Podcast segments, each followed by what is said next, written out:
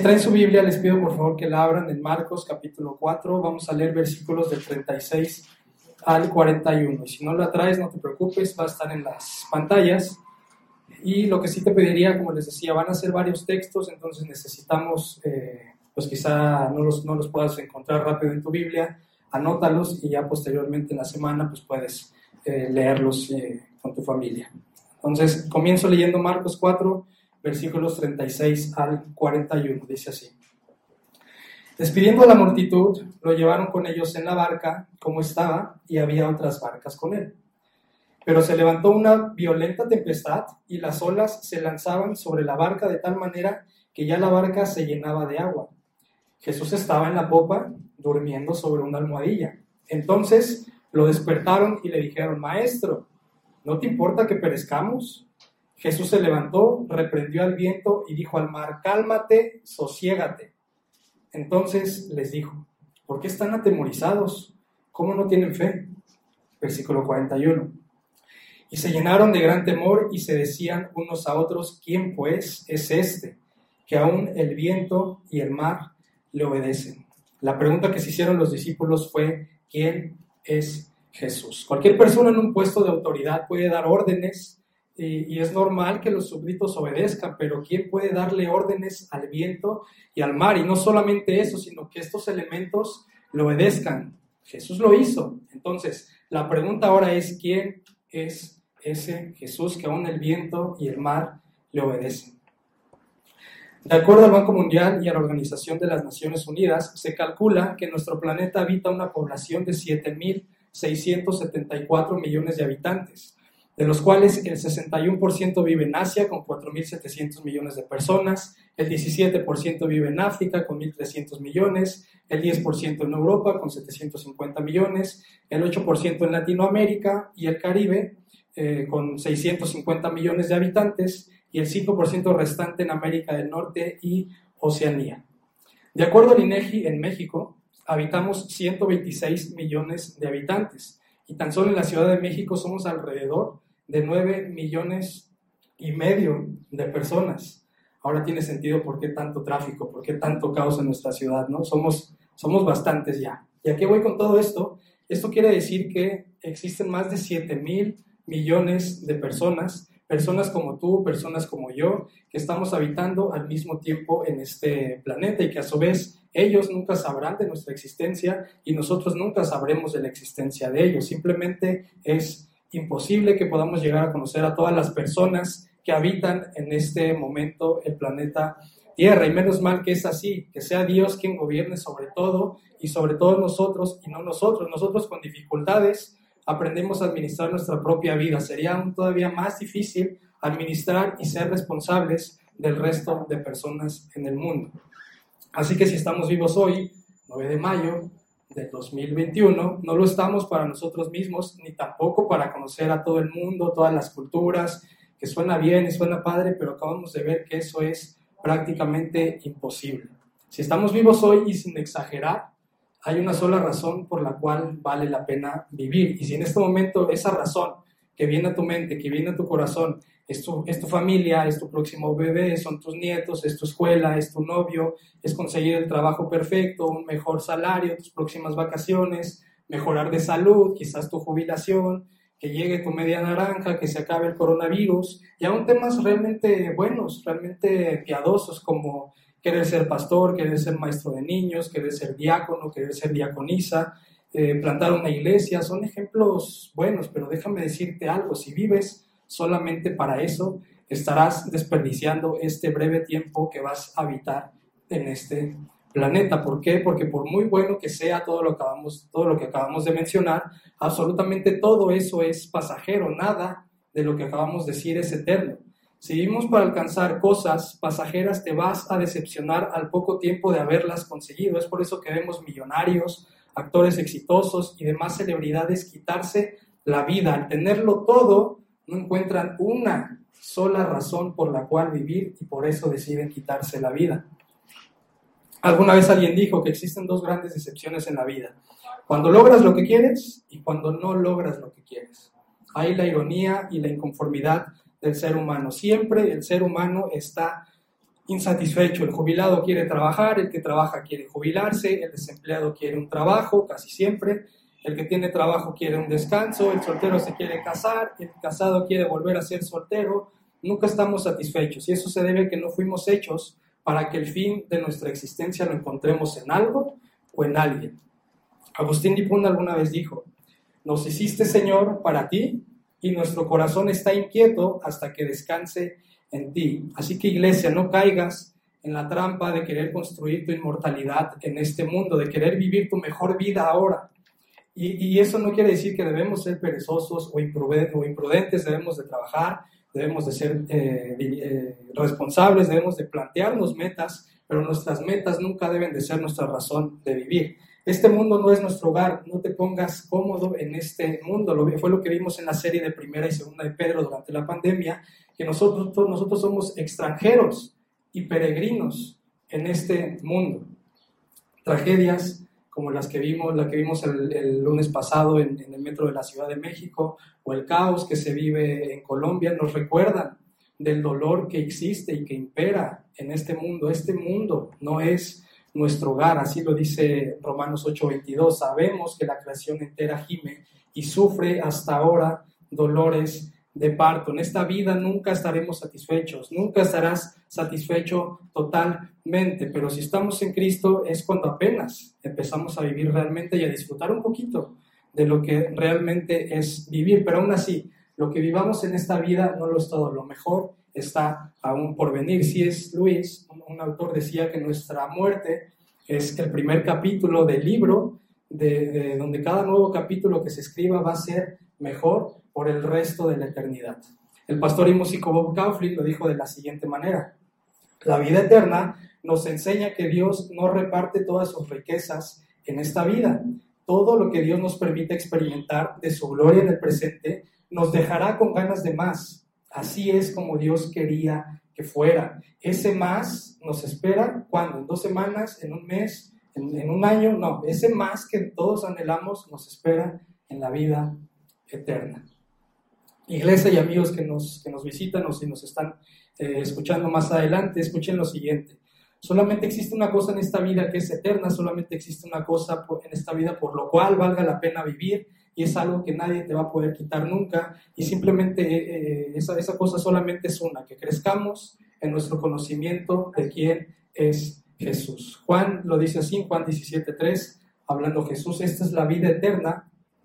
En otras palabras, ¿de qué se trata la vida? Que te conozcan a ti, hablando de Dios, el único Dios verdadero, y a Jesucristo, a quien has enviado. Y ese es el punto principal de este sermón. Dios quiere que crezcamos en nuestro conocimiento de quién es Jesús para glorificarle cada vez más en nuestras vidas y gozar de Él para siempre. Ahora bien, profundizar en quién es Jesús es un tema que sin exagerar nos puede tomar horas, días, semanas, años. Eh, mi teólogo favorito, que es Arcis Sproul, dice, cuando hablamos acerca de Jesús, simplemente a lo que podemos llegar es a rasgar la superficie. Jesús es la persona más profunda del cual podemos eh, tomar un estudio y cuando lo intentamos a través de cristología o demás estudios, simplemente estamos rascando la, la, superficie. Aún por el resto de la eternidad nunca terminaremos de aprender sobre quién es Jesús. Ahí la importancia de crecer en este breve tiempo que estemos en este planeta, en nuestro, en nuestro conocimiento de quién es Él, de quién es Jesús. Ahora bien,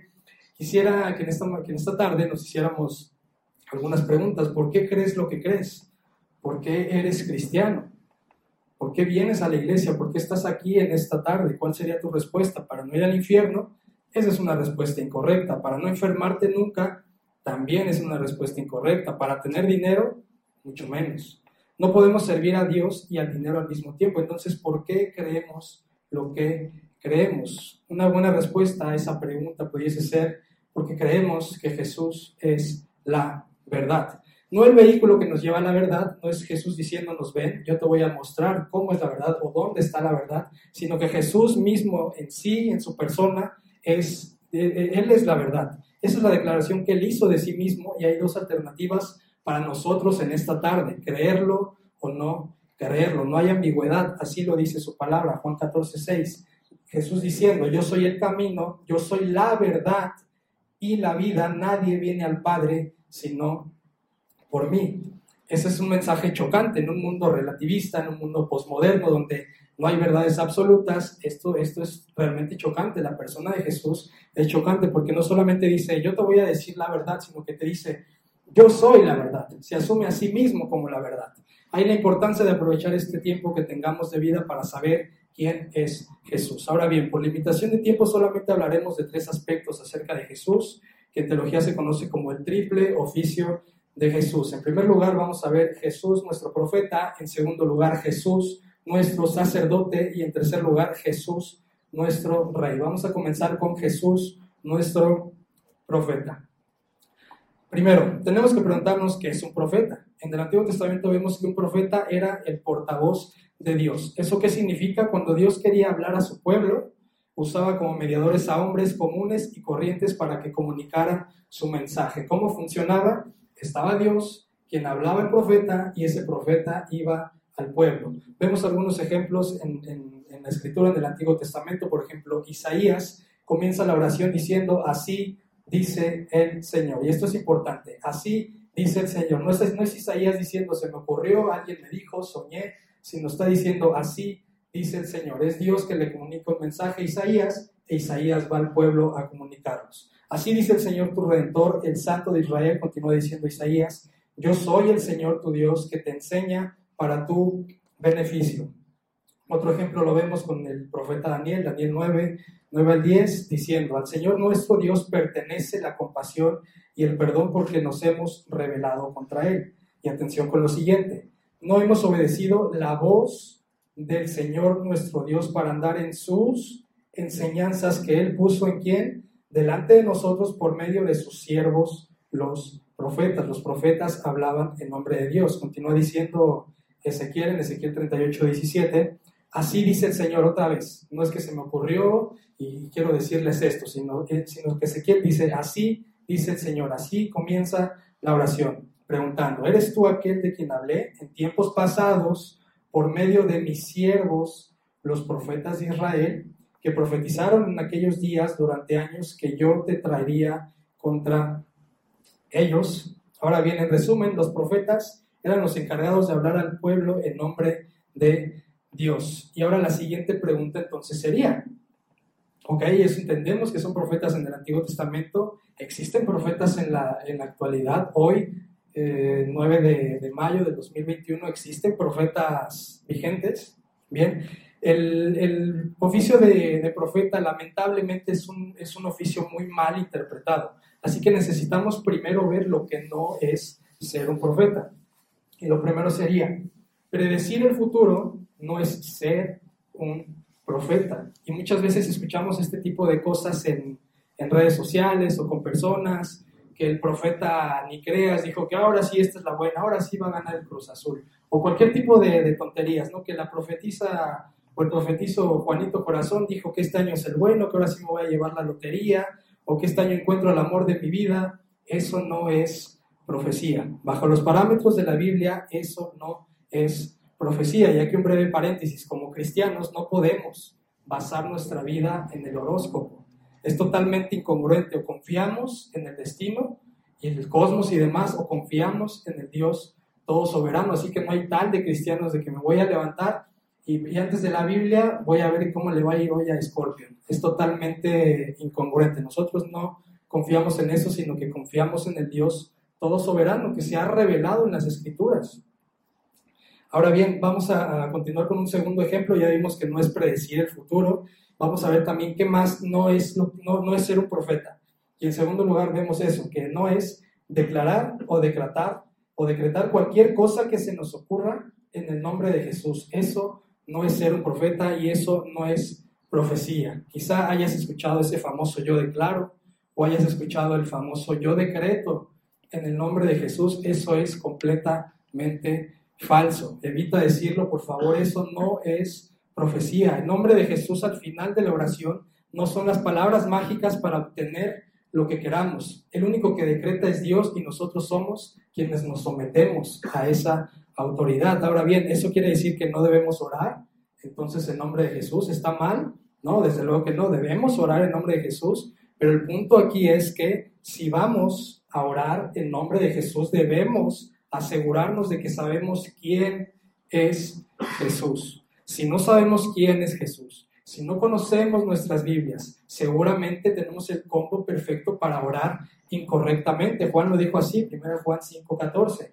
Esta es la confianza que tenemos delante de Él, que si pedimos cualquier cosa conforme a su voluntad, ok, pedimos cualquier cosa, pero ¿cómo? Conforme a su voluntad, que dice al final, Él nos oye.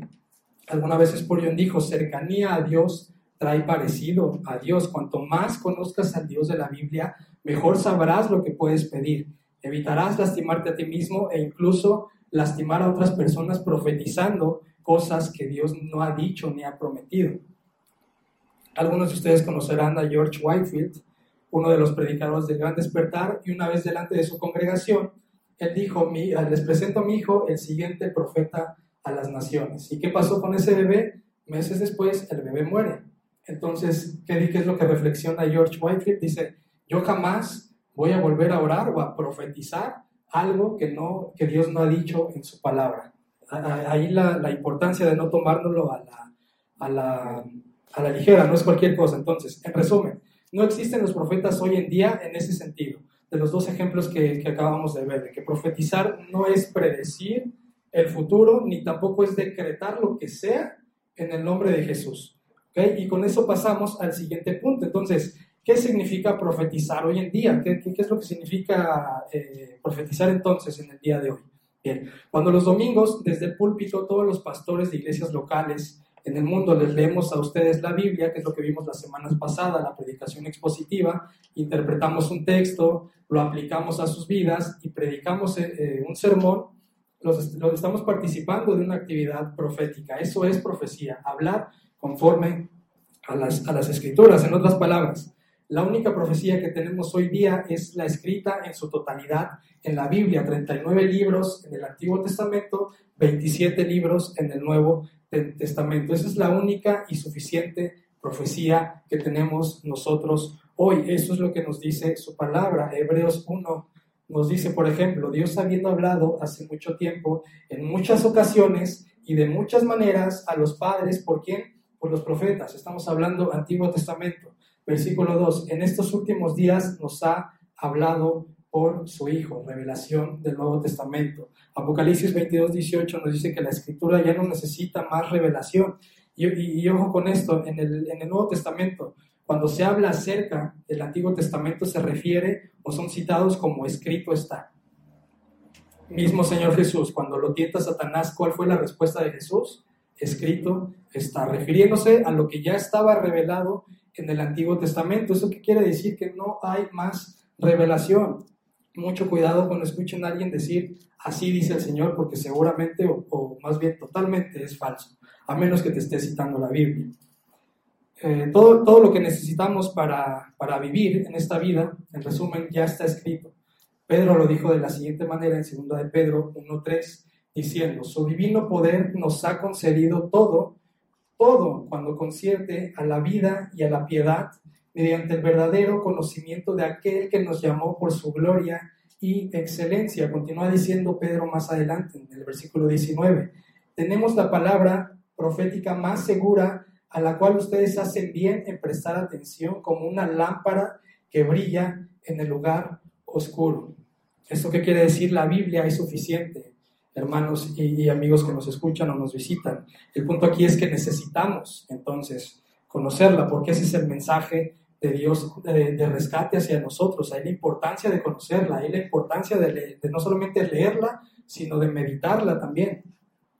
El, pastor y, conferencista Steven Lawson dijo, dijo en alguna ocasión muy acertadamente, si quieres escuchar la voz de Dios, no te esperes que los sueños, que tal persona me dijo esto, que tal persona es, es una señal, es Dios. No. Steven Lawson dice, si quieres escuchar la voz de Dios audiblemente, lee tu Biblia en voz alta. Simplemente eso es lo que, lo que significa la, la profecía. Y si pensamos en aventurarnos a profetizar cualquier cosa que se nos, que se nos venga a nuestra imaginación, hay muchas advertencias en el Antiguo Testamento que nos dicen que no debemos tomarnos la, a la ligera.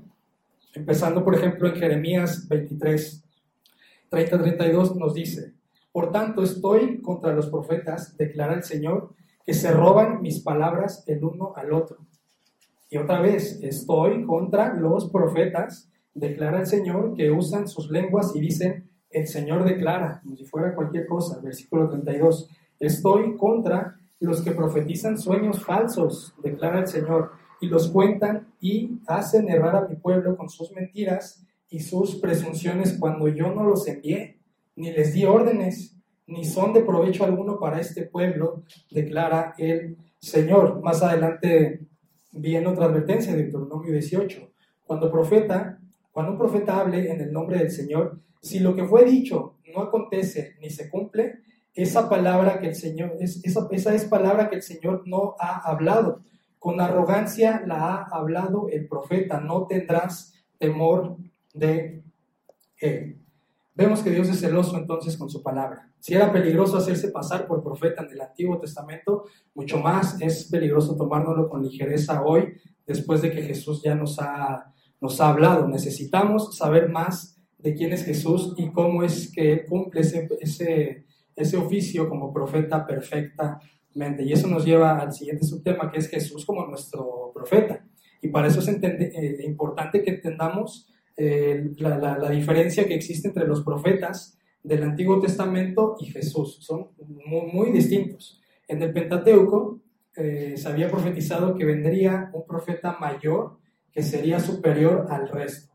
Un profeta superior a Isaías, un profeta superior a Jeremías, un profeta superior a Ezequiel, a Daniel, a Oseas, a Joel, a Amós, a Díaz. Iba a venir un profeta superior a, todos ellos. Y lo vemos en Deuteronomio 18:15, Dios hablando a Moisés. Un profeta del medio de ti, de tus hermanos, como yo, te levantará el Señor tu Dios. Que dice al final, esta frase es muy, muy interesante, a él oirán. ¿Te suenan estas palabras? ¿Las has escuchado en el, en el Nuevo Testamento? A él oirán. Mateo nos, nos ayuda a entenderlo esto un poquito mejor. Mateo 17, versículo 1. Jesús tomó con él a Pedro a Jacobo y a Juan su hermano y los llevó aparte a un monte alto. Aquí estamos a punto de ver lo que se conoce como la transfiguración de, Jesús, lo vimos en la serie de Mesías, y Arcis Sproul dice, si yo, si yo pudiera ver una cosa de la vida de Jesús, si tuviera ese privilegio, a mí me gustaría ver ese momento cuando Jesús se transfigura, porque Él se despoja de esa gloria eh, para venir, para hacerse hombre, hacerse semejante a nosotros, y en ese momento eh, eh, toma, toma su gloria y los discípulos lo ven. O sea, no, es cualquier cosa lo que está pasando en este momento. Versículo 2. Delante de ellos se transfiguró y su rostro resplandeció como el sol y sus vestiduras se volvieron blancas como la luz. En esto se les aparecieron Moisés y Elías hablando con él y que vimos que Moisés representa la ley y Elías representa a los profetas, van a Jesús estaba a punto de, acontecer el evento más asombroso y maravilloso de la historia de la humanidad, que es Jesús yendo a la cruz a morir en rescate por nosotros. Eso estaba a horas de suceder y es por eso que baja Moisés y Elías a hablar con, con Jesús. Versículo 4. Entonces Pedro dijo a Jesús, Señor, bueno es que estemos aquí si quieres. Haré aquí tres enramadas, una para ti, otra para Moisés y otra para Elías. Lucas, Lucas lo, relata, agrega otra, otra parte aquí donde dice, Pedro no sabía lo que decía. O sea, en otras palabras, eh, o sea, bajaron no nada más porque se extrañaban y querían platicar, a ver cómo iban las cosas aquí. Estaba a punto, repito, de, acontecer el evento más importante en toda la historia de la, de la creación, que es la muerte, eh, la crucifixión, muerte y resurrección de Jesús. Y Pedro está que totalmente entendible, nosotros seguramente hubiéramos hecho lo mismo, que aplicándolo hoy en día es, es, como si Pedro dijese, qué, qué, bueno que estás aquí, Jesús, vamos este, a Six Flags, ¿no? Hay que aprovechar que estás aquí. Entonces, dice Lucas, Pedro no sabía lo que decía. Versículo 5, mientras estaba aún hablando Pedro, una nube luminosa los cubrió y una voz salió de la nube diciendo, es la voz del Padre, diciendo, este es mi Hijo amado, en quien yo, tengo en quien yo estoy complacido, y termina diciendo que, óiganlo a él. Es lo que acabamos de leer en Deuteronomio 18:15. Está diciendo, va a venir un profeta superior, óiganlo a él. Y vemos ese cumplimiento en Mateo 17:5 o esa confirmación a Dios otra vez diciendo en una voz audible, este es mi hijo amado en quien yo estoy complacido, óiganlo a él. Jesús es ese profeta mayor anunciado. Jesús es el profeta al que haríamos también bien en escuchar hoy en día. Si tú aún estás sin Cristo en esta, en esta tarde, escucha hoy su voz. Como dice Hebreos 3:15, no endurezcas tu corazón. Si nos escuchas o, veniste aquí, no salgas de este lugar igual que como entraste, con tus mismos hábitos, con tu misma manera de pensar. Eh, ese, no es el, ese no es el punto. Ven a Cristo hoy en arrepentimiento y fe. Jesús es ese profeta que necesitas. Jesús es el profeta suficiente que necesitábamos. Y no solo eso, Jesús vino no solo a entregarnos un mensaje en nombre de, Dios, Jesús era el mensaje. Dicho de otro modo, Jesús no vino a hablar las, la palabra de Dios, Jesús, Él es la palabra de Dios. Así lo dice Juan 1.1. En el principio ya existía el verbo y el verbo estaba con Dios y el verbo era Dios. Ahora bien, ¿por qué es relevante para nosotros que Jesús sea nuestro profeta? Pasamos al siguiente subtema. Si estamos en Cristo, estamos llamados a profetizar también en su nombre. Lo que se nos ocurra, ya vimos que no. Profetizamos cuando hablamos conforme a su palabra. Pedro lo dice de la siguiente manera. El que habla, que hable conforme a las palabras de Dios. Si hablamos en su nombre es para la gloria de Dios y edificación de los demás y esto requiere disciplina. Es necesario que nos disciplinemos en nuestra búsqueda de saber quién es Dios, de saber quién es Jesús. Eso no, ocurre de la, noche a la mañana. Mañana lunes no nos vamos a despertar ya, entendiendo eh, cómo es que Jesús está en Génesis, cómo es que Jesús está en Jeremías, cómo es que Jesús eh, llevó a cabo esa obra de redención. Eso no va a suceder por accidente. Nuestro conocimiento de Dios no es por accidente. Necesitamos disciplina, y no es suficiente solamente un sermón los domingos. Y eso si llegamos temprano, no basta solamente, no, basta solamente eso, ni clases entre semana ahí de vez en cuando. Requiere una búsqueda diaria que va, que va a terminar cuando, cuando nuestro Señor venga, que sea su segunda venida, o cuando nosotros vayamos a Él. Hasta ahí termina esa búsqueda. Mientras tanto, debemos aprovechar cada día que estemos en este, en este planeta. Debemos buscar aprender cada vez más, conocer acerca de ese profeta, del profeta perfecto que es Jesús, de aquel que siempre tenía algo que enseñar cuando se hablaba con él. el Señor nos ayude a conocerlo más en su palabra para hablar y pensar más como Él. Eso nos evitaría muchos problemas y nos evitaría mucho sufrimiento.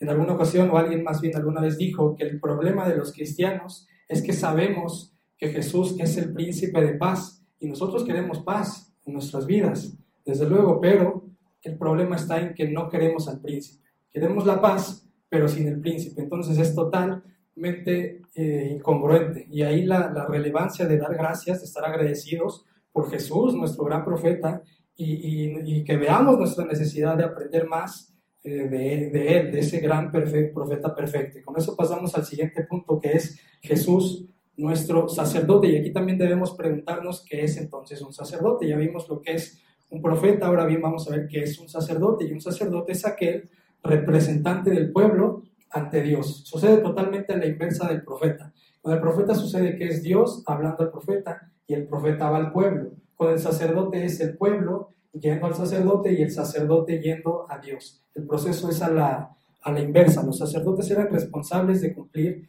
con los deberes ceremoniales para Israel, que son dos. Sus dos más grandes eh, responsabilidades ceremoniales eran, número uno, ofrecer sacrificios por el pecado de los pecados del pueblo y, número dos, ofrecer oraciones por el pueblo. Si quieres leer más acerca de este tema, puedes leer eh, en Levítico 16, ahí vienen más especificaciones, pero por ejemplo en este capítulo vemos que el sacerdote o el sumo sacerdote era el único que podía entrar al lugar santísimo y esto solamente era una vez al año el día de la expiación, pero antes de eso debía ofrecer, debía ofrecer primero el mismo sacrificio por, por sí mismo, necesitaba purificarse a sí mismo por sus propios pecados para luego ofrecer perdón por el pecado, por los pecados de, del pueblo. Ahora bien, ¿cómo aplica ese oficio de, de sacerdocio hoy en día? ¿Aún está vigente? La respuesta es no.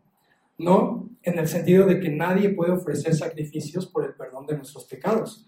Pero en cierto sentido la respuesta es sí, porque podemos orar al Padre los unos por los otros. Como pastores desde que, predicamos, o, más bien cuando ustedes nos presentan sus peticiones de oración nosotros estamos participando de, una, de, una, de un oficio sacerdotal. Y ahí es, y, les pedimos y les rogamos que nos envíen sus, sus peticiones de, de oraciones. Es realmente maravilloso presentarnos delante de Dios, orar al Padre a favor de, de ustedes. Envíenos sus peticiones. Ahora bien, es muy importante lo siguiente. Ya, ya vimos que lo, lo, del oficio de sacerdocio en el Antiguo Testamento. Ahora necesitamos entender la diferencia entre los sacerdotes del Antiguo Testamento y Jesús, que es nuestro sacerdote. ¿Cuál es la, la diferencia? Mientras, los, mientras que los sacerdotes ofrecían sacrificios en nombre del pueblo, Jesús no vino a ofrecer otro sacrificio. Sea, no es un sacrificio más, sino que Jesús mismo es el sacrificio. Y eso no fue una ocurrencia de Dios, que Dios se le, se le ocurrió. Todo estaba planeado aún desde antes de la fundación del mundo y Dios nos lo va, nos, nos lo va viniendo revelando a lo largo de toda la escritura, comenzando desde el protoevangelio en Génesis 3.15, pero también nos lo revela un poquito más adelante, más claramente en Génesis 22.10, está en las pantallas, donde Dios pide que, que sacrifique Abraham a su único hijo Isaac. Comienza diciendo esta historia. Entonces Abraham extendió su mano y tomó el cuchillo para sacrificar a su hijo. Pero el ángel del Señor lo llamó desde el cielo y dijo, Abraham, Abraham. Y él, respondió, aquí estoy. Y el ángel dijo, no extiendas tu mano contra el muchacho ni le hagas nada, porque ahora sé que temes a Dios, ya que no me has rehusado tu hijo, tu único hijo. Versículo 13. Entonces Abraham alzó los ojos y miró y vio un carnero detrás de él trabado por los cuernos en un matorral. Abraham fue, tomó el carnero y lo ofreció en holocausto en lugar de su hijo Isaac. Todos los que hemos puesto nuestra confianza eh, y nuestra fe en Jesús somos el Isaac de esta historia. ¿Por qué? Porque un inocente murió en nuestro lugar. Y quien murió en nuestro lugar es muchísimo más, pero más, más, más que un carnero. Quien murió por nosotros es el mismo Jesús, el Hijo de Dios, el inocente por los culpables, por, el, por los culpables. Sí, ¿cómo no agradecer entonces esa, esa mediación que hoy hace por, por nosotros? Y ahora bien, aquí me gustaría hacer una pregunta. ¿Por qué Pedro logró arrepentirse luego de negar a Jesús, caso contrario a Judas, que, que lo traiciona, pero él, él, pues, se suicida? Vemos en las escrituras que se suicida. ¿Cuál, ¿Cuál es esa diferencia de que Pedro sí fue restaurado y Judas no? Veamos lo que nos dice la misma escritura, Lucas 22, hablándole Jesús a Pedro, le está advirtiendo, Simón, Simón, Pedro, mira que Satanás los ha reclamado a ustedes para zarandearlos como a trigo. Pero yo he rogado por ti, y esto es muy importante, Jesús le dice, yo he rogado por ti para que tu fe no falle. ¿Por qué Pedro se levantó luego de su grave pecado y Judas no? Y la respuesta es porque Jesús intercedía por Pedro. Jesús era el sacerdote de Pedro. ¿Y qué es lo que hacen los sacerdotes? Oran por su pueblo, oran por los suyos. Jesús se complace hoy en día en ser nuestro sacerdote. Si tú estás en Cristo, Jesús es tu sacerdote y Él se complace, de verdad, Él se complace cada día. Vemos en las escrituras que el diario está intercediendo por nosotros. No, no depende de tus fuerzas, no depende de tu esfuerzo, de lo que hagas. Jesús intercede por ti y por mí y todos los que están en Cristo, intercede por nosotros cada día. Es lo que nos dice Romanos 8:33. ¿Quién acusará a los escogidos de Dios? Dios es el que justifica. Versículo 34. ¿Quién es el que condena? Cristo Jesús es el que murió, sí, mas aún no solo murió, el que resucitó, el que además está a la diestra de Dios, el que también, que dice al final, intercede por nosotros. Y esto nos debe de animar hoy en gran manera. Si estamos en Cristo, Jesús es nuestro sacerdote. El pecado ya no reina en nosotros. El pecado ya no es nuestro Señor. Entonces, si caímos en pecado esta semana, que lo hacemos y caemos diario, el pecado no tiene por qué seguir hundiéndonos más y más y más y más y más. Hay una salida, Dios nos da una salida. ¿Y cuál es? Confesarlo. Necesitamos confesarlo, necesitamos arrepentirnos, apartarnos de nuestro pecado, pedir perdón a Dios y si lastimamos a otras personas, pedirles perdón y buscar siempre la reconciliación.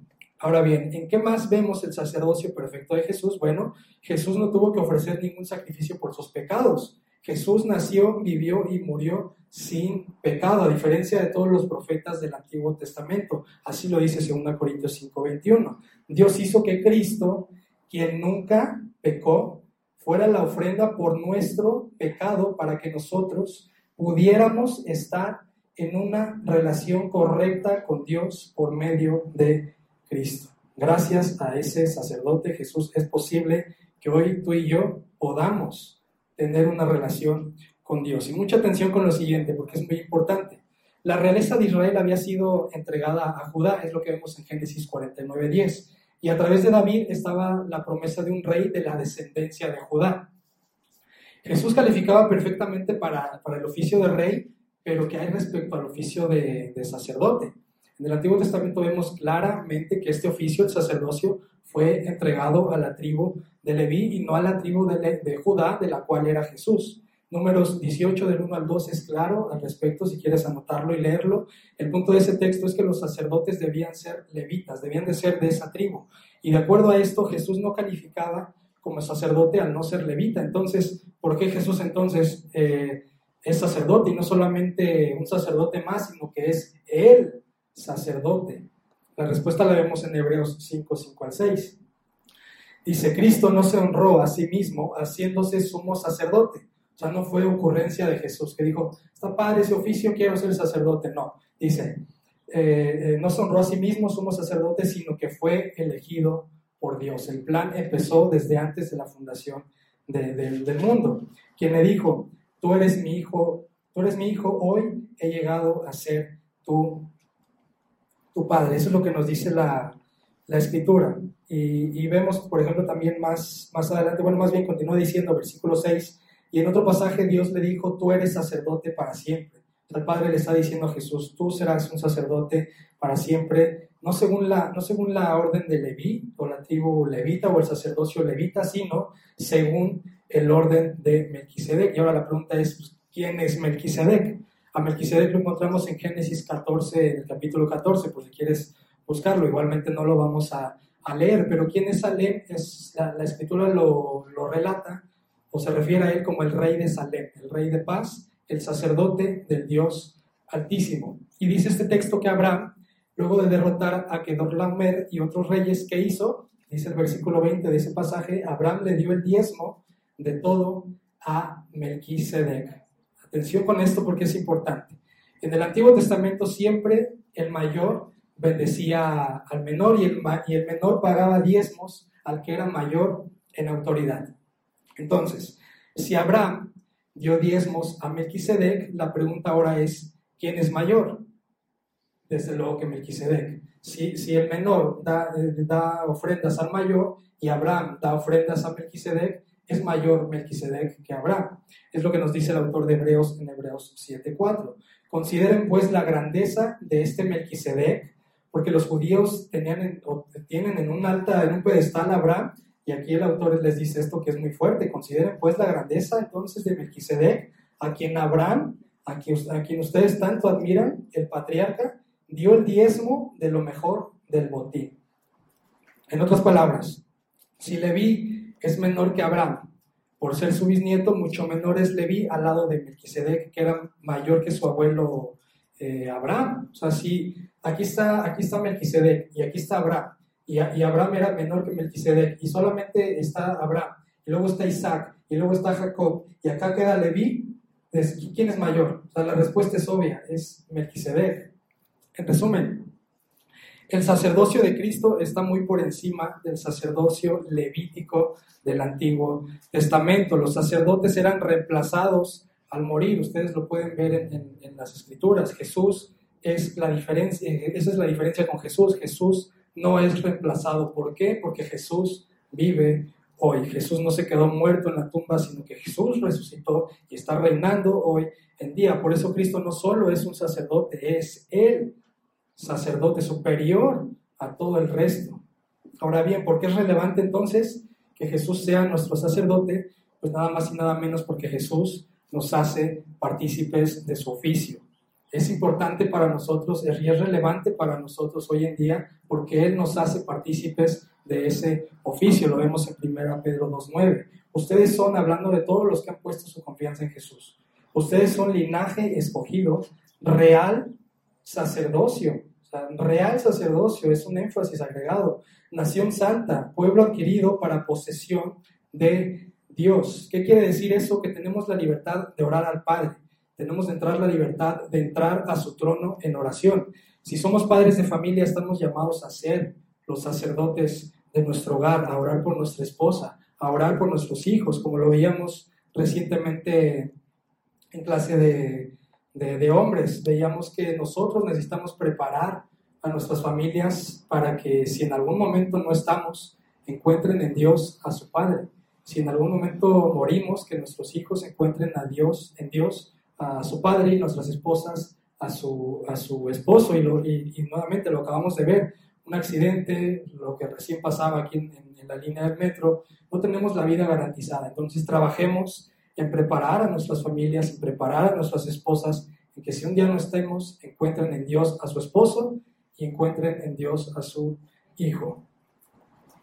Y, y ahora bien, no solamente la responsabilidad es como padres de familia, también si somos si eres abuela, abuelo, hijo, hija, nieto, nieta, etcétera, tenemos la capacidad, Dios nos ha, nos ha hecho real sacerdocio para, no, no, no, es, no es cualquier cosa, sino es para que intercedamos también por los demás. Orar por otros es una demostración del amor de Dios derramado en nosotros.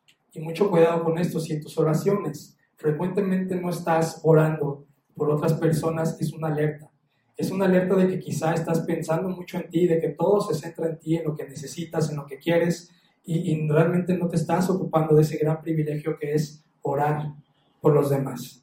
Finalmente vemos nuestro último punto, Jesús, nuestro Rey, que este es un tema del que hablamos mucho en Gracia Abundante, que Jesús es nuestro Rey, que está formando un reino para sí mismo de todo pueblo, tribu, lengua y nación, y que desde el principio era el plan de Dios que el hombre fuera su representante en la tierra y gobernara sobre ella. Pero ¿qué pasó con la caída? Y desde Adán eso se perdió. Todos hemos fracasado. Dios quería hacer un reino, pero desde Adán hasta hoy todos hemos pecado. Nadie ha sido capaz de tomar ese, ese mando, de tomar esa responsabilidad. Ninguno ha podido en la historia representar perfectamente a Dios y mucho menos reinar eternamente, que esa es una característica del, del reino del cual nos viene hablando Dios a, través del Antiguo Testamento y del Nuevo Testamento. El reino va a ser eterno, no va a tener caducidad, es lo que nos dice Isaías 9:7. Hablando de este reino nos dice, el aumento de su soberanía y de la paz no tendrá fin sobre el trono de David y sobre su reino para afianzarlo y sostenerlo con el derecho y la justicia desde entonces y para dos meses, tres meses, no, para siempre. Esa es la característica del rey del, rey, del reino del cual nos habla Dios y es algo que aún no ha sucedido. Desde, desde Saúl, el primer rey, hasta Oseas, eh, todos los, los, reyes han, han, muerto y eso nos lleva al siguiente eh, subtema. Jesús no es un rey, Jesús es el rey, es nuestro rey. Jesús sí pudo cumplir con todas las promesas del rey venidero. Jesús fue crucificado, sí, pero resucitó y ahora mismo tiene toda autoridad en los cielos y en la tierra. Nunca más se necesitará de un sustituto. Jamás vamos a escuchar a, Dios decir, ¿saben qué? Jesús ya no está, vamos a buscarle un reemplazo. Eso jamás va a suceder. Jesús es el perfecto rey. Su reino ya inició en su primera venida, solamente esperamos su culminación cuando en su segunda venida. David Powlison lo dice de la siguiente manera. Todo lo que ahora vemos como incompleto, este mundo vemos que todo es incompleto, confuso, y contaminado en algún momento será completo, coherente y santo en aquel día. Dios y nosotros nos heredaremos mutuamente, nos tendremos mutuamente, compartiremos su gloria, vivimos con esa esperanza.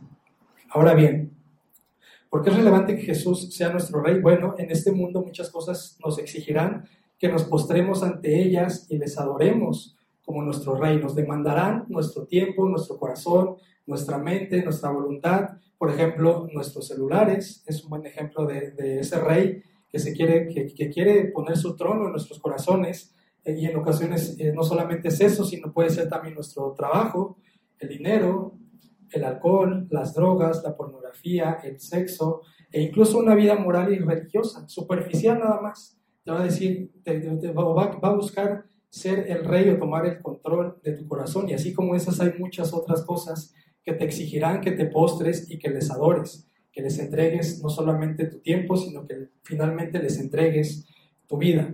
Y eso, ten por seguro que nada va a satisfacer el vacío que hay en tu corazón. Solamente Jesús puede hacerlo. ¿Y cómo? ¿Y cómo lo hace? Es la pregunta es teniendo el señorío sobre nuestros corazones. Necesitamos crecer en nuestro conocimiento de quién es Jesús. Él es el verdadero rey, el único digno de ser adorado. Los demás son falsos y temporales y que con el paso del tiempo se te van a derrumbar.